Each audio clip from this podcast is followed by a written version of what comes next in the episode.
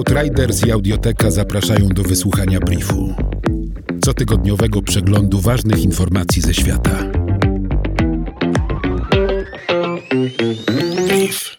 Starsze tropikalne lasy pierwotne, które gromadzą duże ilości dwutlenku węgla, znikały w 2019 roku, między innymi w wyniku wycinki, w tempie jednego boiska piłkarskiego co 6 sekund, informują w raporcie naukowcy z Uniwersytetu Marylandu.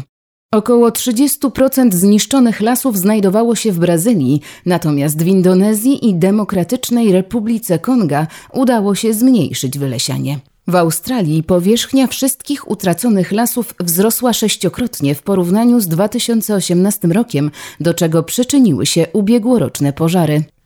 Badania wykazały, że powierzchnia lasów tropikalnych na świecie zmniejszyła się o 11,9 miliona hektarów, w tym o 3,8 miliona hektarów starszych lasów pierwotnych. To trzecia co do wielkości liczba hektarów straconych drzew pierwotnych od 2000 roku i niewielki wzrost w porównaniu z 2018 rokiem.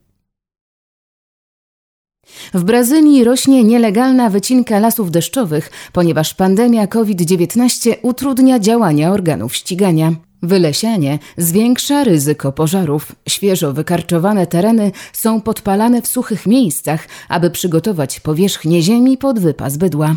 Podpalenia wymykają się spod kontroli i przechodzą w pożary. Według Brazylijskiego Narodowego Instytutu Badań Kosmicznych od stycznia do kwietnia 2020 roku wycięto lasy o powierzchni ponad 1200 km2, co stanowi wzrost o 55% w porównaniu z analogicznym okresem okresem ubiegłego roku i jest to obszar około 20 razy większy od Manhattanu. Lasy w Rumunii stanowią dwie trzecie najstarszych lasów Europy rosnących w klimacie umiarkowanym i są domem dla największych drapieżników w Unii Europejskiej. Rocznie pozyskuje się tam nielegalnie około 20 milionów metrów sześciennych drewna.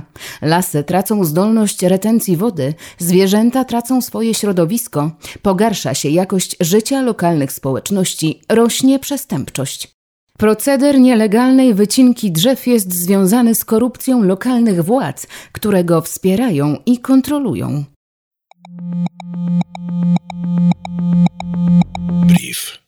Wiele państw, m.in. Angola, Afganistan, Czad, Boliwia, Zimbabwe, Jamajka, Ekwador, Zambia, Tanzania i Białoruś, które pożyczyły pieniądze od prywatnych inwestorów, stoją teraz wobec konieczności spłaty zadłużenia w sytuacji, gdy ich gospodarki załamały się z powodu pandemii koronawirusa.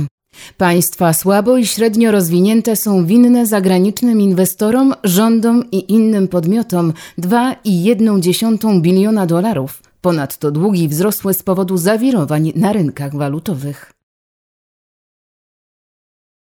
Pandemia koronawirusa dotknęła szczególnie biedniejsze społeczności. Według naukowców z Uniwersytetu Oksfordzkiego im wyższa pensja, z tym mniejszą liczbą osób pracownik bezpośrednio się kontaktuje. Wyższa pensja częściej oznacza również większą możliwość pracy zdalnej. W Mozambiku tylko 5% osób może pracować zdalnie, w Turcji i Meksyku 25%, a w Szwecji i Wielkiej Brytanii 40%. Osoby uboższe częściej korzystają z transportu publicznego, gdzie spotykają więcej ludzi, częściej mieszkają w dużych skupiskach ludności oraz chorują na cukrzycę, astmę i choroby serca, które zwiększają ryzyko śmierci w przypadku zachorowania na COVID-19. Australia po raz pierwszy od 29 lat zanotuje recesję, a jedną z głównych przyczyn jest brak napływu imigrantów, który został zahamowany przez pandemię koronawirusa. Przewiduje się, że imigracja netto, w tym studenci zagraniczni i osoby posiadające wizy dla wykwalifikowanych pracowników, spadnie o 85% w roku podatkowym do czerwca 2021 roku.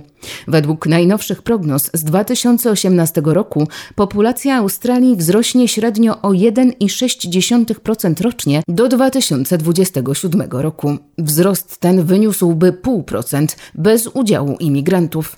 Ponadto jeszcze przed pandemią australijska gospodarka skurczyła się o 0,3% w pierwszych trzech miesiącach bieżącego roku z powodu pożarów buszu, spowolnienia w turystyce i słabego popytu wewnętrznego. Brief Outriders. Nowe wydanie co piątek do posłuchania na lekton.audio ukośnik brief. brief. Powtórki przez cały kolejny tydzień na Spotify i w Twojej aplikacji podcastowej.